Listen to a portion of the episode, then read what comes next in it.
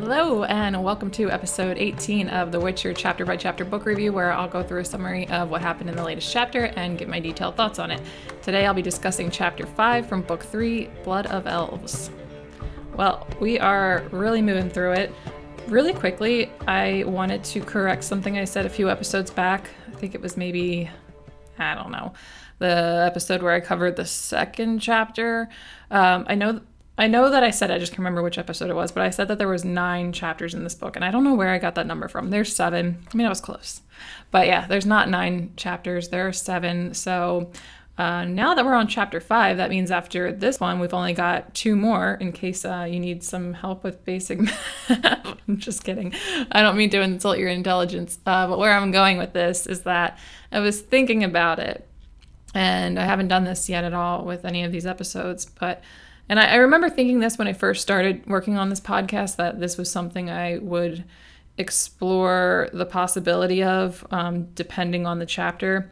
But I remember the first time that I read through the whole series, uh, there are some chapters where a lot of different things happen. And I don't just mean it's a very eventful chapter, I mean that you are getting the perspective of multiple different characters in multiple different settings.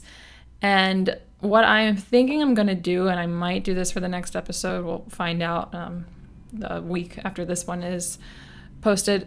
Uh, I might do like a part one and a part two, looking ahead, and I'm not going to give any spoilers into what happens in that chapter. We're just, you know, for the most part, we're going to talk about chapter five today. But it does look like it might be one of those chapters where there's just a lot of different things going on in different places with different characters. And for the sake of trying to keep everything compartmentalized, I guess. Um, I don't know if that's really the best way to describe it, but I think just to make it um, a little bit easier to follow a discussion of what is going on and to really be able to flesh out the important details from each scene, I guess uh, I think that that might be the way to go about it. So I might do that. Uh, stay tuned. But if that's something that you think works best when it comes to those type of chapters, uh, let me know in the YouTube comments. And if you think that that is silly and you'd rather me just get on with the whole chapter, let me know too. I'm definitely open to feedback. But as of right now, that's just what I was thinking. And I think I'm going to give that a try for next episode. Um, that will just be part one of chapter six and then we'll do part two where we wrap up chapter six the following week. But yeah, like I said, let me know. I'll, I'll, I'll give it a try and then maybe, you know, let me know how that went. Um, but even if you have thoughts on it ahead of time, you can let me know um, in the YouTube comments on this video.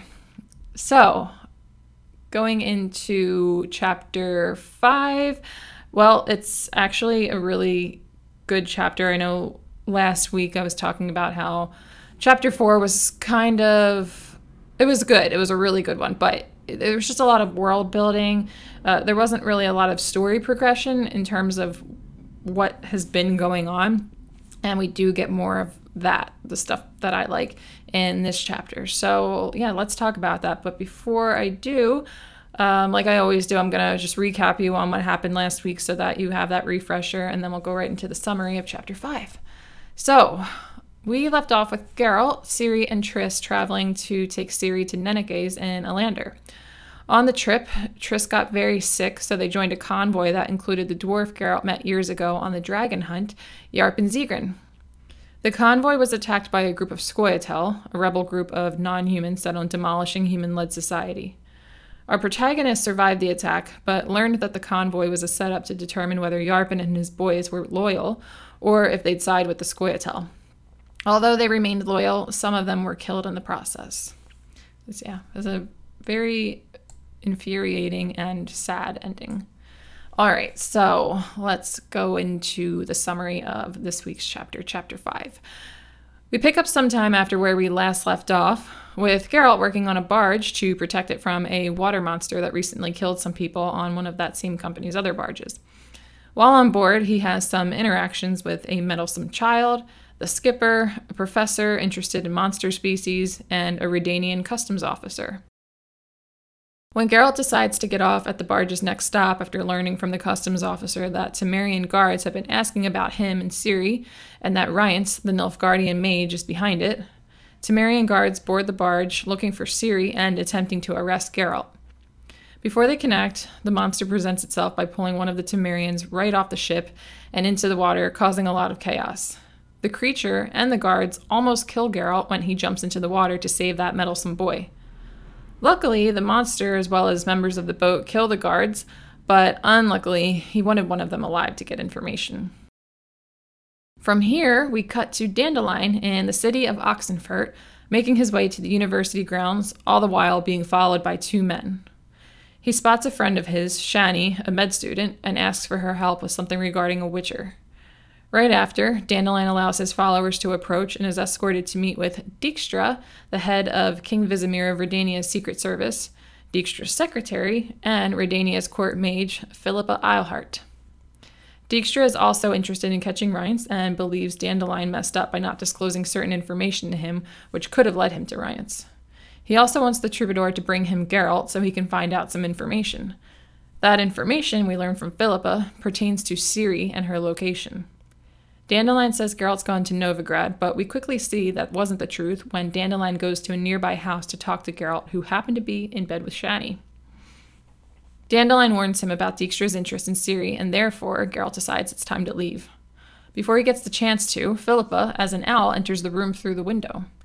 She transforms back into her human form and warns Geralt that not only are kings looking for Ciri, but the Council of Wizards would also like to find her. As they both agree that they'd like to find out who Rience is, Shani reveals she knows who he is and where they can find him. So there's a nice little cliffhanger that we got there. All right, so taking it from the top, we'll go back to the beginning of the chapter and work our way towards the end. So Geralt is on this barge and he has a couple of letters that he reads, and we are allowed to see exactly what they say. The first one is from Ciri. She sent that to him from the temple school that she's currently attending.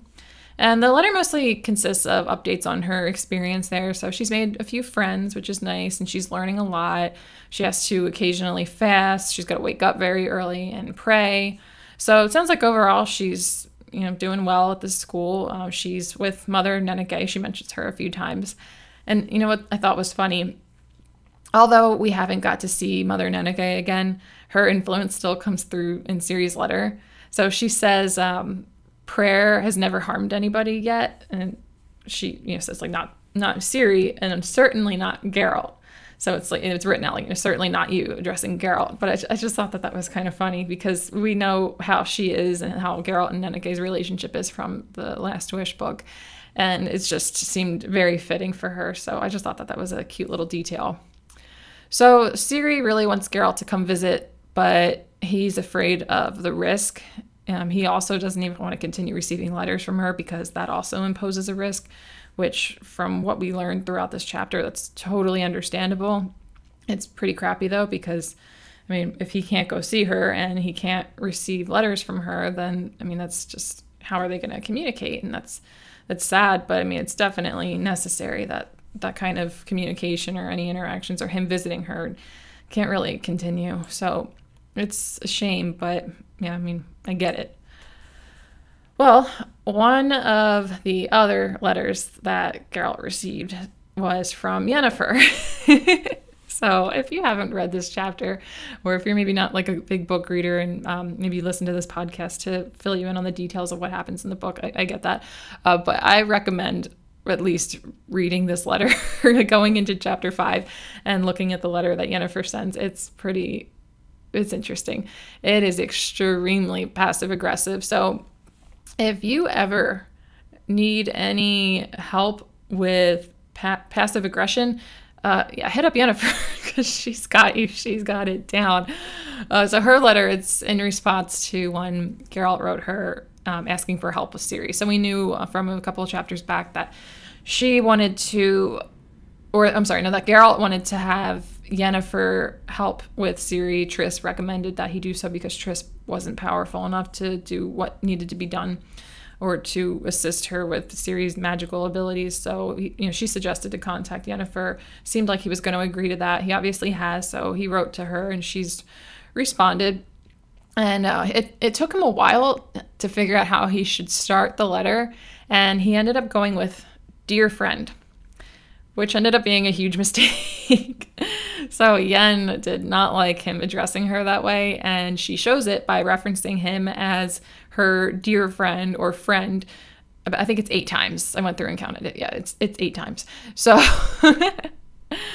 um, she's also showing her um, her her she's also showing that she's upset in other ways.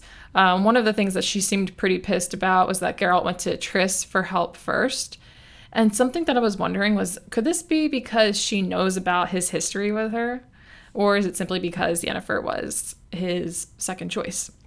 And knowing Yennefer, I can see that if she didn't know about Geralt and Triss getting involved romantically, I think she would still be upset that she was contacted after Triss. So it could just be that. But if it has to do with the fact that she knows about Geralt and Triss and she's also being contacted second, that would be way worse. But you know what? All in all, at the end of the letter, we figure out she, or by the end of the letter, we figure out that she agrees to help. So that's great. Um, if uh, what Triss says that is, is true, that, that, that is a more powerful mage and she would be able to help get the situation taken care of, then that's great. So that is um, that was overall interesting that she wrote this very very passive aggressive letter and then um, uh, and agreed to help which it's good. All right moving on. We finally get to meet this spy master Dijkstra and the sorceress Philippa. So just to give a little bit of background on who they are and you know like little details about them uh, Dijkstra is described as being very physically different from the average spy. So he's he's a large dude. He's pretty big, and he wears bright colors. So he stands out a lot. And you you would think of a spy, which I'm sure most spies in this world, uh, they have a very discreet appearance, and Dijkstra is just the opposite of that. So that's pretty interesting. Uh, Philippa, she is interesting. She probably has a lot of knowledge uh, she's supposedly around 300 years old. She is a very important figure in the Council of Wizards, and she is King Vizimir's court magician and also works very closely with the head of his secret service, Dijkstra. So we did hear a brief mention of these two once before. After Yen saved Dandelion from Rience, she advised him to go to Redania and report on what was being said in King Eorl's court to Dijkstra and Philippa. So yeah, that was a little while ago. Uh, Dandelion, we now know, is still informing for them. However, he is incredibly dishonest in this discussion. I don't know if it's always been this way, but um, I mean, there's like, you know, he, he says that Geralt went to Novigrad, but we learned towards the end of the chapter that Geralt is right there in Oxenfurt. Um, that's just one example, though, of the lies that he tells them. But they're also not being very honest with him either. And I just thought that that was weird. Like I, I just I just don't know what either of them or what either party is getting out of that relationship. I don't know if this is just this discussion.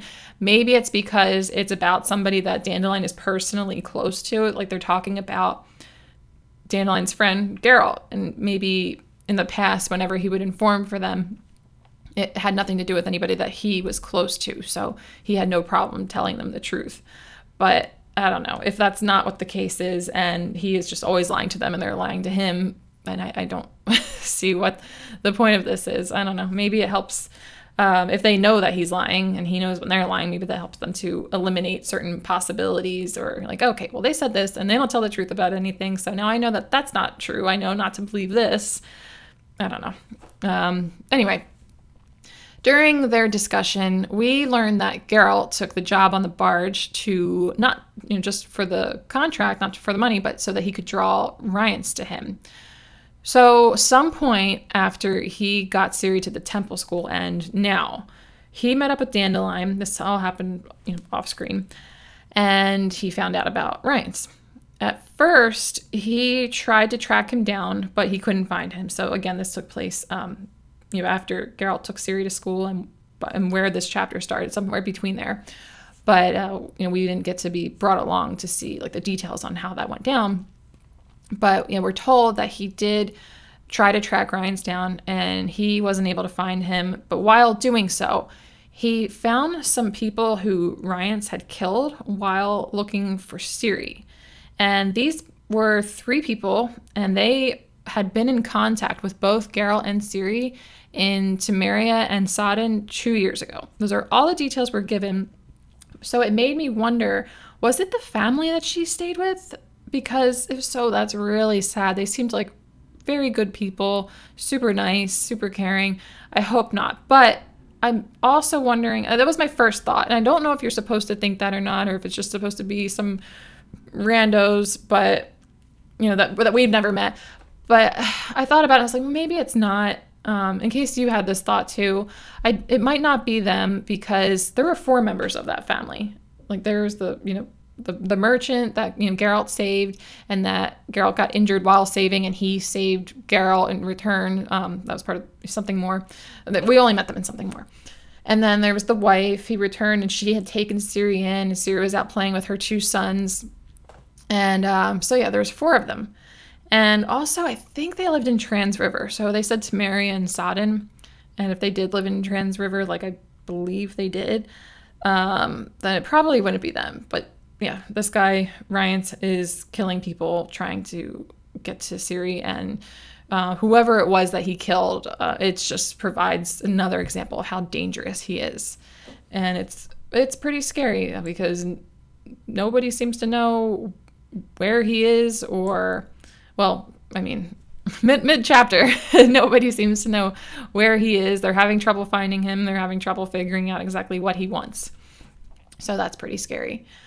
Um, according to Dijkstra, Geralt was counting on Rience to show up himself, but that didn't work out when guards showed up instead. And I think it seemed like Rience sent, those, sent those guards, but turns out they were not working for Rience. They likely wanted to grab the Witcher to use him as bait for Rience. So Dijkstra confirms the Temerian guards from the barge really were Temerian guards so Geralt is um, now that they have been killed trying to get him. Geralt is now in it deep with Temeria after these men. I mean, he Geralt. He didn't actually kill any of them himself, so I thought that that was kind of odd. But but I guess because they died trying to kill him. I mean, they they died trying to arrest him and take him, whatever. Um, maybe that's why it falls on him, but it's kind of their own fault. Either way, Dijkstra says that their chief isn't happy and if he should not go to Temeria right now. But something that I thought about was in the past, in the first short story of the first book, so the one that's titled The Witcher, Geralt helped out King Foltest big time. So maybe Foltest could return the favor with this it's probably not very important. Um, and I don't even know if this sort of thing goes all the way up to Foltest. I, it's just something that I thought about. but I mean, if he ever does run into issue with any Temerian officials, uh, maybe he could request to speak to the king. I don't even think it would work that way, but it, it's it's just a thought because um, he these uh, Temerians aren't happy with him, and he did the king a huge solid. He removed a curse from his daughter and turned her back into an ordinary girl, or turned her into an ordinary girl and back in it when she never was one. So that was a big favor that he did. And I know he received a reward for it, but still. All right. anyway, I like to uh, linger on very unimportant details for too long sometimes. So yeah, moving on. Um, the primary thing that Dijkstra wants from Dandelion right now is to bring him Geralt. And what he is going to do is try to force Geralt to tell him where Ciri and Yennefer are. So Dijkstra, we, we know what we, we, we were able to figure this out because Dijkstra has questions for Geralt, and he says that these are questions he believes the Secret Service from each of the four kingdoms is beginning to ask themselves. Philippa goes ahead and asks Dandelion those questions. That's how we know what Dijkstra wants to talk to Geralt about. So she asks about Ciri's location, where Yennefer went after receiving Geralt's letter. She knows about the letter, um, where and why Triss is hiding. So Triss is actually in hiding right now. King King Vizimir plus the Secret Service from Four Kingdoms want to know where Ciri is. What could this mean? this is really weird. So it's just what would monarchs want with Ciri? And yes, I know she was a princess. If she were an ordinary child, it would be even more weird. But I think that it could have something to do with the fact that she was a princess. Um, the country, I guess Cintra is a now that I say it out loud, refer, refer to Cintra as a country. I'm like, wait, it's actually considered a country. I don't think they've ever actually called it. it it's not a city. I don't know what it would be. The place of Cintra is basically destroyed. The queen was killed, but the princess from there lives, so it could have something to do with that. But there's also something that I thought about is that because they were previously at war with Nilfgaard, and there is this special interest Nilfgaard is showing in her, that of which we still don't know the specifics on, uh, maybe there's a connection there. And they are seemingly aware of Rience. We know Dijkstra and King Vizimir are aware of him. Um, so I would assume that these um, royals, these monarchs from these other four kingdoms, are also aware of Rience. So maybe it has something to do with their whole thing with Nilfgaard because the whole thing with Nilfgaard at the end of the war still doesn't seem to be over. They talk about how there's this customs war going on and how Nilfgaard's kind of involved in that. Like there's stuff um, with uh, like the merchants and the selling of goods between Temeria and Redania. And um, somehow Nilfgaard is involved in that, and I didn't take notes on that specifically, but that was um, that is something that's happening right now that involves Nilfgaard, and I am just thinking that if they have somebody that Nilfgaard is after, then I don't know what they want to do with that. I don't know what the plan is, but I'm, I'm guessing there's got to be a connection there, or maybe just the fact that she's a princess, or both. But don't we don't know. We don't know for sure yet. So, whatever they are after her for, Philippa claims she and Dijkstra only care about Ciri's safety, but that's obviously not true. Um, I mean, I, I, I would guess they wouldn't want anything bad to happen to her, but I, I'm pretty sure that that would be at the bottom of their list of priorities. Like Ciri's safety is at the bottom of their list of priorities.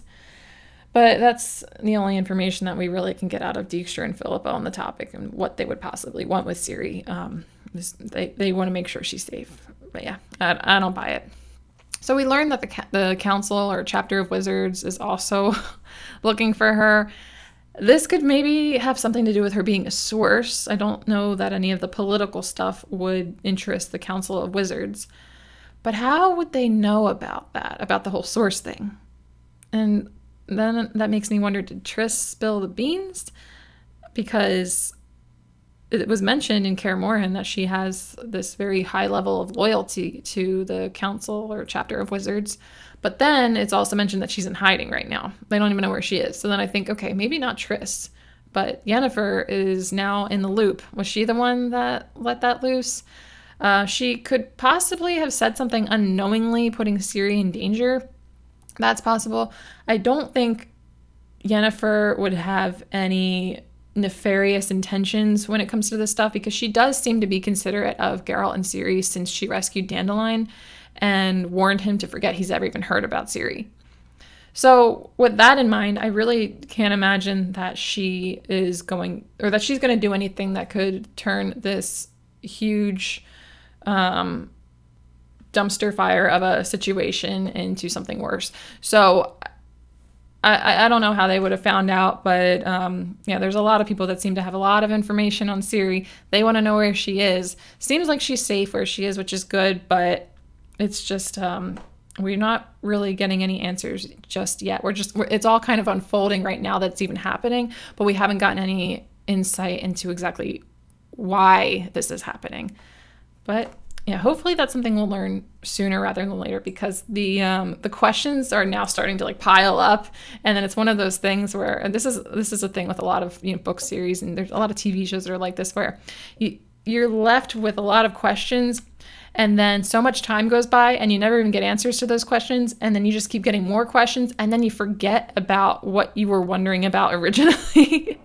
So hopefully it's not one of those. Like i like getting answers. I'm sure everybody does but yeah, hopefully soon we'll get to figure some things out because this is super mysterious. Okay, so to wrap this up, I'm thinking next chapter or next time we see Geralt, since we're in, in this um, new thing where we're not really guaranteed to see the same characters in each chapter. Everything's not being told through Geralt's perspective anymore. So, um, so I say next time we see Geralt. I don't know if that's going to be next chapter or not, but uh, he'll probably be finding Rience since Shani knows where he is, and if she is a student at this school in Oxenfurt and they're in Oxenfurt, then the chances are pretty good he's also there. Which I don't know if that's a coincidence or what, but yeah, I think Geralt's going to find him, um, and it would really be great to figure out exactly what he wants so we can learn who he's working for. Um, seems like he's working for Nilfgaard, but why exactly? What they want with her. Um, hopefully, yeah, start to resolve some of these issues that, you know, like the questions, these issues seem to just keep piling up.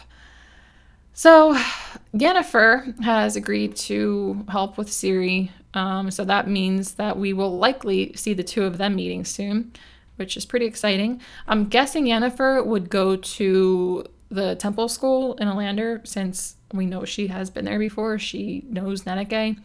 Um, we know that from one of the Voice of Reason sections of the first book, where Nenneke mentions that Yennefer had been there recently and she was looking for signs of Geralt, and she and Yennefer had quarreled when Yennefer was last there. Um, so yeah, it's it seems likely that that's where they would meet, but it would be pretty cool to see those two characters interacting and just to see how that would go. All right. I actually got through this way faster than I thought I was going to. but yeah, that's all I have for you. So, just to let you know, in case you didn't, these episodes are available on YouTube with video and Spotify and Apple Podcasts with just the audio.